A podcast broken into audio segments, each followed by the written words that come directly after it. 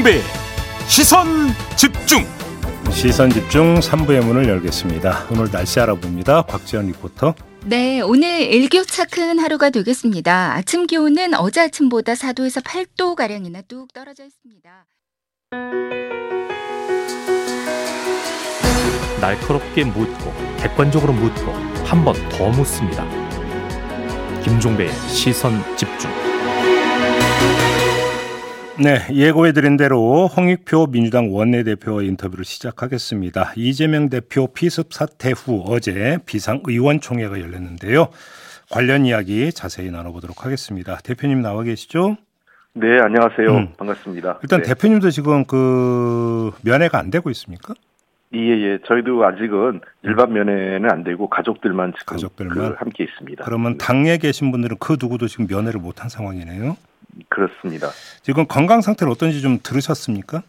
음, 비서실 통해서 제가 들은 것은 어, 수술은 잘 됐고요. 네. 음, 그래서 지금 현재로서는 뭐 의식은 있으신데 음. 그, 뭐, 그 의사소통은 되는 상태고 네. 다만 이제 절, 그 수술 부위가 되게 민감하고 감염 음. 우려 등이 있어서 음흠. 어, 절대적 안정이 필요하다. 그래서 음. 어제 어, 저녁 무렵해서 그 중환자실에서 일반 예. 병동으로 그 오- 옮겼다는 걸 보면 그래도 상태가 그 호전되고 있는 것 아니냐 이렇게 음. 기타 우린 보고 있습니다. 어제 MBC 보도를 보니까 이재명 대표가 일반 병실로 옮겨달라 서둘러 당무를 보겠다라는 말을 한 것으로 이렇게 전해졌다는 보도가 어제 있었는데요. 네, 네. 혹시 관련 메시지 받으신 적이 있나요? 뭐 그런 얘기를 하셨다고 그러니까 좀 그 그 일단은 일반 병실로 네. 어, 저 조기 옮기는 거하고 음. 그다음에 빨, 빠른 시간 내에 당무 복귀는 아마 의, 의지는 갖고 계신데 그거는 네. 뭐 대표님의 생각하고 또 음. 의료진의 판단이 따라야 되기 때문에 음. 어, 그걸 뭐 좀 지켜봐야 될 것 같습니다. 뭐 언제 퇴원해서 언제 당에 복귀할지는 사실은 의료진 판단이 중요하니까 지금 뭐 여기서 뭐 이렇다 저렇다 이야기하기 좀 힘들겠죠 아무래도 예, 그렇습니다. 예. 그래요. 그러면 지금 그 당무가 그러니까 대표 결재가 필요한 사안 같은 거 지금 어떻게 처리하고 있는 겁니까 그러면? 어, 지금 중요한 그 당무 같은 경우는 조금 홀더, 저, 약간 좀 보류하고 있고요. 예. 어, 일반적인 당무는 그 최고위원회에서 같이 음. 처리를 하고 있고, 네. 근데 중요한 당무도 저희가 보기에는 이제 대표께서 병원에 계셔도, 네. 어, 좀 우리가 그 면회가 음. 좀 자유로워지면, 음. 그때 가서, 어, 말씀을 드리고, 예. 어, 또 대표의 의견을 들어서 결정하면 되기 때문에, 음. 그렇게 당무가 어, 오랫동안 뭐 음. 저 정지되거나 또 중요한 일을 저희가 처리 못하거나 이러지 않을 것으로 생각됩니다. 아무래도 가장 급한 게 공천관리위원회 구성 아닌가요? 네네. 음, 이것도 일단 좀 그 대표가 이제 당무를 보게 되면 이제 바로 다시 속도 낸다 이런 말씀이신 거고. 예, 이게 기본적으로 어느 정도 논의가 되어 있습니다. 어느 아, 정도는요. 예, 예, 예. 예, 논의가 되어 있고 어, 다만 최종적으로 음. 그 대표님 의견을 들어야 되는 문제가 있기 때문에 네. 어, 대표님이 조금 이제 저희가 어, 뭐 원내대표 전화 또는 뭐 그 누구라도 음. 사- 사무총장이라도 가서 음, 어, 그거에 대해서 최종적으로 대표의 의견을 확인하고 나면 음, 음. 어, 최고위원회에서 의결할 수 있을 거로 보입니다. 알겠습니다. 어제 비상의원총회가 있었잖아요. 네. 구체로 어떤 이야기들이 좀 나온 겁니까? 네, 어제 사실은 이제 여러 가지 그 연초기 때문에 의원님들 바쁘다가 뉴스를 통고 그 통역을 확인했기 때문에 네. 많이들 당황하셨고 음. 그 여러 가지 혼란스러운 면이 있어서 제가 그 당일 바로 어 최대한 그 정치적 해석이나 또는 음. 논란이 되지 않도록 자제해달라 당부를 드렸고요. 예. 바로 의원총회를 통해서 어 사실관계나 또는 음. 여러 가지 당의 입장을 의원님들께 설명드리고 네. 어, 또 저희의 당의 입장을 정리하는 게 필요하다고 해서 어제 음. 그런 논의를 하기 위해서 비상의총을 열었습니다. 네. 아, 몇 가지 정리된 거는 우선 이것은 명백한 어, 그 야당 당대표에 대한 정치 테러라는 것이고요. 네. 그두 번째는 수사 당국이 이에 대해서 어, 명명백백히 신속하게 어, 사실관계를 밝혀달라. 음. 그리고 어, 그 민주당은 정상적으로 예, 그 전혀 흔들림 없이 음. 어, 당무나 또는 우리가 그 의정, 의- 의정 활동과 관련된 부분을 국가 민생 경제를 챙기겠다 네. 이렇게 말씀했고요. 마지막으로 저 별도로 하나 더 추가된 게 음. 어, 이번에 당 대표 피스과 관련돼서 상당히 일부 유튜브나 어, 그 또는 종편 출연자들이 부적절한 발언을 하신 분들도 좀 있어요. 예, 예, 그래서 예. 그런 분들에 대해서 사실상 이거는 가짜 뉴스고 음. 허위사실 유포죠. 그다음에 사실상 2차 가해에 가깝기 때문에 예. 이런 부분에 대해서는 저희가 그 사실을 체증해서 음. 어, 법적 대응을 하겠다. 또 이후 수사 상황에 대한 것을 모니터링하고 음. 그 저희가 필요하면 입장을 내기 위해서 음. 어, 그 이번에 정치적 테러에 관련된 관련 대책 기구를 구성하겠다 이런 입장을 예. 냈습니다. 아 그러면 이제 당내 대책 기구라는 게 이제 크게 두 축, 그러니까 수사 대응과 음모론 대응 이걸 위한 기구 이렇게 이해를 하면 되는 걸까요? 그렇습니다. 네. 어, 그럼 이 기구는 이제 누가 이제 그 장을 맡을지 이런 것까지는 아직은 정해지지 않았고. 예, 어제 해서 제 사무총장에게 어제 얘기를 했습니다. 어제 최고위원들이 요청에 다 있었기 때문에 예, 예, 예. 최고위원들이 이의가 없으시, 없는 상황이었기 때문에 최고위원회 음. 그 의결한 것을 간주해 가지고 네. 사무총장이 어, 빠른 시일 내에 구성해서 음. 아마 제가 보기엔 오늘 늦어도 음. 그 내일 정도 내일 최고위원회가 있거든요. 네.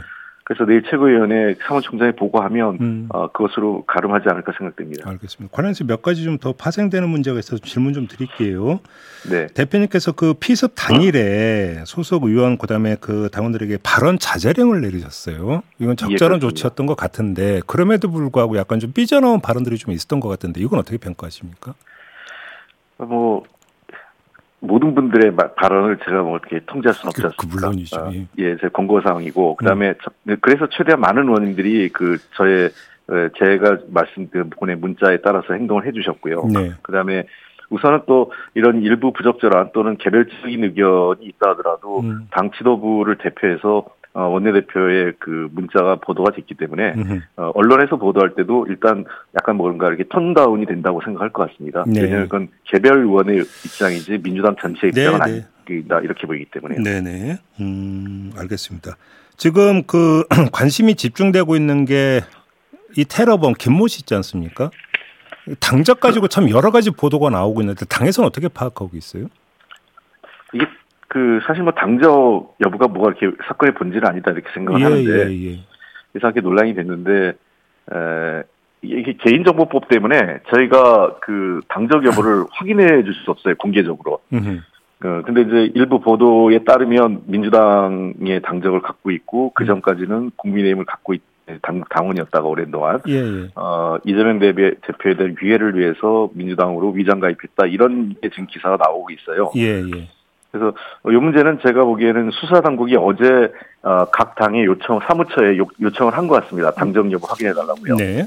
그래서 아마 저 저희는 최대한 협조하겠다고 그랬거든요. 음흠. 그래서 전달이 되면 이 부분에 대해서는 어, 이 사람의 그 개인 컴 경력, 당정 여부에 관련된 문제, 그다음에 네. 다- 그 사람의 정치적 행태, 또 소속 단체 등등을 어, 수사당국이 일괄해서 발표하는 게 맞다고 봅니다. 왜냐하면 음. 아, 예, 예. 저희가 당정 여부를 확인하면 이게 개인정보법 위반의 소지도 있어요. 아, 예. 음. 예. 근데 지금 그 대표님이 말씀하신 대로 당적 어떤 당적이었느냐가 본질적인 문제가 아니잖아요, 분명히. 그렇습니다. 그럼에도 불구하고 뭐 그 온라인 이런 데에서는 뭐 당적에 대해서 계속 이러쿵저러쿵 이야기가 나오고 있는데 이런 목소리에 대해서 좀 한 말씀 해주신다면 어떤 말씀 주시겠습니까? 이게 이제 이런 그 정치적 테러도 자, 그 자기들의 정파의 이해관계에 활용하기 위해서 어, 하- 하기 위한 수단이거든요. 네. 예를 들면 이제 보수 어떤 일부 부적절한 극단적 유튜버들은 이 피 그 이제 그 범죄자가 민주당 당원이라면 마치 민주당의 자작극 음. 뭐 이재명 대표 측이 일부러 이를 꾸민 거다 이렇게 몰아가기 위해서 그랬던 것 같고요. 예. 또 반대로 또 우리 쪽에 이제 또 극단적인 분들은 이게 마치 그 국민의힘의 사주를 받아서 음, 어, 우리 당이 위장 가입해가지고 뭐어이 탈을 계획적으로 아주 그러니까 예를 들면 어, 배우가 매우 대단한 배우가 네. 마치 있다는 예. 아, 그러니까 그런 선입관을 각 만들기 위해서 지금 그렇게 하는 건데 네. 그런 수사 결과에 따라서 음. 배우가 있으면 배우가 있는 대로 음. 또 단독 범행이면 단독 범행인 대로 음. 등등의 문제를 수사기관이 신속하게 밝혀주는 것이 필요하다고 생각합니다. 지금 또 하나 이제 그, 그 논란이 되고 있는 게 그 이재명 대표 헬기 이송 있잖아요. 부산대병원에서 네. 수술을 받지 않고 서울대병원으로 그 가기로 한 결정과 그다음에 이송하는 과정에서 헬기가 동원된 거에 대해서 뭐 의료인 중심으로 문제 제기가 있다고 하는데 이건 어떻게 받아들이십니까? 이것도 제가 보기에는 일부 가짜 뉴스 적 성격이 굉장히 강합니다. 예. 아, 이거는 이 전원이라고 이제 의- 병원과 병원 간에 이동하는 거 아니겠습니까? 네, 네, 네. 이 전원도 개인이 마음대로 가겠다고 되는 게 아니지 않습니까? 예. 어, 첫째는 가족의 요청이 있어야 되고요. 그렇죠. 그다음에 두 번째는 그에 따른 가족 요청을 의료진이 판단해서 병원 간, 그러니까 서울대학병원과 부산대학병원 간의 협의 그 협의 결과에 따라 그것이 필요하다고 되면 그러한 조치가 이루어지는 거거든요. 음. 그래서 이런 것들은 모두 우리가 응급 의료 체계에 따른 그 구조 절차에 따라서 다 음. 이루어진 것입니다. 네. 그러니까 이게 뭐 이- 의료기 일각에서라는 거는 아, 의사들 중에서도 뭐 그 저 일부 부적절한 분들이 있겠죠. 그런 네. 분들의 말을 또 이게 저 극단적인 유튜버나 방송에서 인용해가지고 한 음. 마치 이것을 어 지방과 그 서울 그 수도권의 갈등 네. 또 의료계의 어떤 뭐 부적절한 표현 이렇게 하는 것은 음. 자칫하면 우리나라 의료 체계에 대한 신뢰도 떨어뜨리게 하고 네. 어 전반적으로 그 문제를 확산시키기 때문에 이거야말로 전형적인 가짜 뉴스고 우리 사회에 도움이 되지 않는 음. 어그 보도다 이렇게 생각을 합니다. 알겠습니다. 자, 지금부터는 좀 그 다른 문제를 좀 여쭤볼 텐데요. 일단 지금 김건희 특검법 있지 않습니까? 이거와 이제 네. 그뭐 이제 50억 클럽 특검법까지 포함을 해서 지금 정부로 아직 이송이 안 됐어요. 이게 이송 주체가 국회 사무처가 되는 거죠. 그렇습니다. 국회의장의 그 결재를 거쳐서 예. 국회 사무처가 정부로 보내게 돼 있습니다. 근데 아직 이송이 안 된 이유와 언제쯤 이송이 된다는 얘기 혹시 사무처로부터 들으셨습니까? 원래 이게 이송 절차가 음. 그 매년 그러니까 매번 그랬습니다. 국회 그 국회의장께서 네. 묶어가지고 예를 들면 이제 법안이 통과 법안이나 여러 가지 그 저 결의안 등이 통과되면 자구 수정 같은 게 있습니다. 어. 그걸 의장이 총괄하거든요. 음. 그러니까 일부 이제 그 법안의 그, 그 취지를 훼손하지 않는 선- 상에서 몇 가지 좀 바로잡고 조정하는 게 있어요. 예. 그 그런 작업을 최종적으로 거쳐서 일괄해서 보냈습니다. 매주 금요일에요. 아, 매주 금요일에. 그렇습니다. 음. 그래서 지난주 같은 경우는 28일이 목요일인데 예. 29일이 금요일이라서 어 바로 보내기 어려운 게 그날이 벌써 오전에 종, 종무식 같은 게 있었어요. 예, 예, 예. 예. 그래서 의장도 보내 그 저 정리할 시간이 없었던 거죠. 예. 그래서 이거는 어, 통상적으로 본다면 이번 1월 5일 금요일 날 가는 게 통상적인데요. 음. 어 지난주 그 아마 이제 작년이죠. 작년 말에 그 국민의힘 지도부나 또 음. 정부 측에서 계속 의장 측이 의장에게 요구를 했던 것 같아요. 국회의장에게 빨리 보내달라. 아, 아 그래요? 음. 그래서 의장이 당초에 진짜 저 29일 날 긴급 송부라는 걸 할 생각도 있었던 것 같아요. 그 당시에. 어, 어, 예, 예. 그래서 이 그거는 너무 무리하다. 이런 어 뭐 사무처 내에서도 문제 문제 제기도 있고 네. 또 그래서 어 그 의장도 좀막그 그럼 내 연초로 보낸다 해서 음. 당초에 또 2일 날 보낸다는 얘기가 있었어요. 아, 예. 그러다 그러다 보니까 그 이 총리 공보실에서 음. 뭐라고 발표를 하냐면 그게 송부가 될 가능성이 있기 때문에 오전에 있는 국무회의를 오후로 밀리겠다. 이렇게 예. 오전 10시로 오후 2시로요. 예, 예. 저는 이런 과정을 보면서 사실 연초 1월 2일 그 10시에 국무회의는 정례 국무회의고 예. 한 해를 시작하는 중요 국가 중대사를 시작하는 거 아니겠습니까? 예.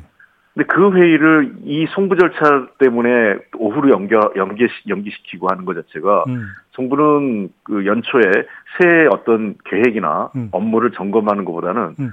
그냥 이 국회로부터는 특검법을 빨리 그냥 김건희 특검법을 거부권을 행사하겠다. 예. 이거 외에는 관심이 없는 것 같아요. 제가 보기엔 정말 어, 비상식적인 행태라고 생각합니다. 그러면 지금 그 보통 매주 금요일에 보냈다고 하- 그러니까 하셨으니까 그냥 내일 보낸다고 가정을 하고 질문을 드리겠는데요. 근데 지금 현재 제가 파악한 바로는 아마 오늘 오후에 보내실 거다 이런 아, 얘기가 있을 것 오늘 같아요. 아마 오후에. 예, 예. 학, 뭐 의장께서 여당 측이나 뭐 정부 측으로부터 여러 가지 뭐 압박을 받아서 오셔서 그런 건데 음. 저는 이제 문제 제기는 했습니다. 의장님한테. 예.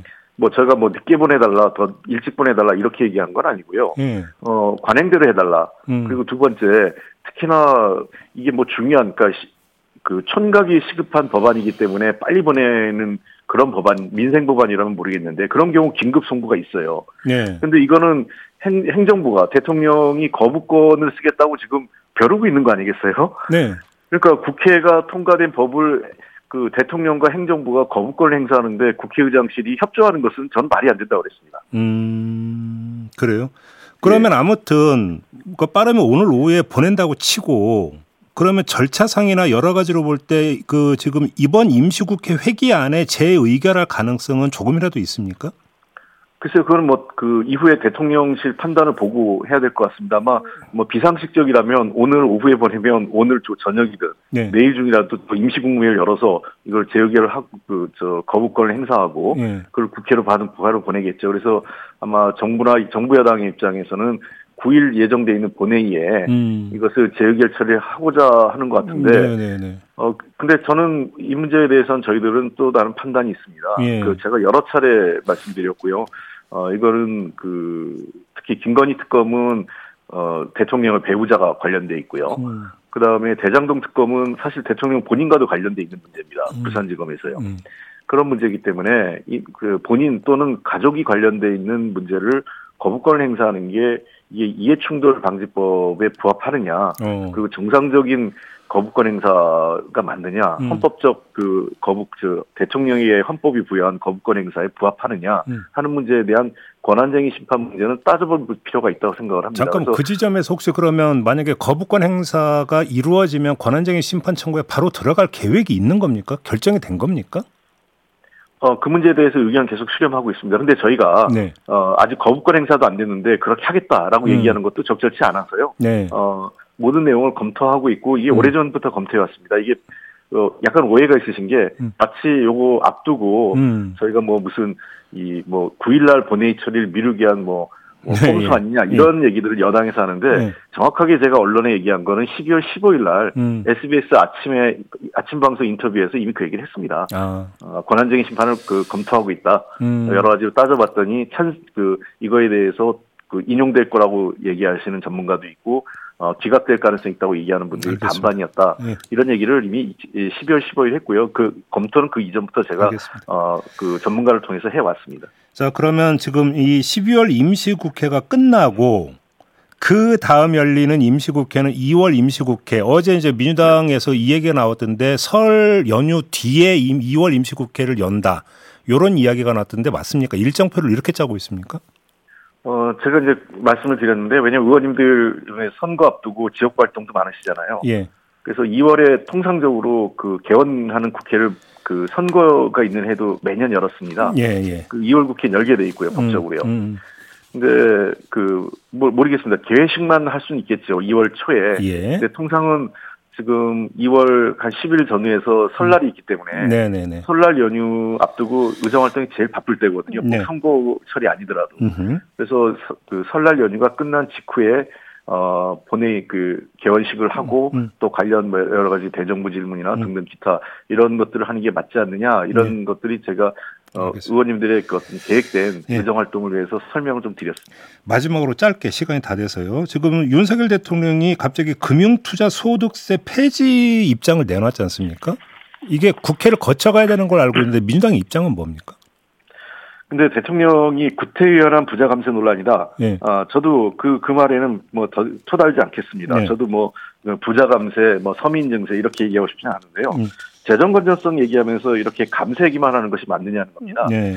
어, 미국의 그, 저, 이, 유명한 그, 저, 이 클린턴 정- 정부 시절에 재무장관 했던 분이 이런 얘기를 했어요. 음. 어, 재정 건전성을 확보하려면 감세를 먼저 하는 게 아니라, 음. 먼저 충분하게 세수를 확, 확충을 하고, 네, 네. 그것을 바탕으로 해서 감세를 가야 되는데, 음. 지금 정부가 내놓는 거는 계속 금년에도 59조나, 지난해 59조나 음. 세수 펑크가 났잖아요. 네. 그런데도 또 감세를 하고 재정 건전성을 확보하기 위한 아무 대책은 없어요. 그러면서 음. 재정 건전성 탓만 하고 계속 그 저 정부의 재정적 알겠습니다. 역할은 음. 축소되고 있습니다. 이건 잘못된 결, 그 판단입니다. 그러니까 받아들일 수 없다는 뜻으로 이해해도 되는 거죠? 네, 그렇습니다. 알겠습니다. 마무리하겠습니다. 고맙습니다, 대표님. 네. 네, 홍익표 민주당 원내대표였습니다. 뉴스의 이면을 파헤치는 삐딱선 정신. 핵심과 디테일이 살아있는 시사의 정석. 여러분은 지금 김종배의 시선 집중을 청취하고 계십니다.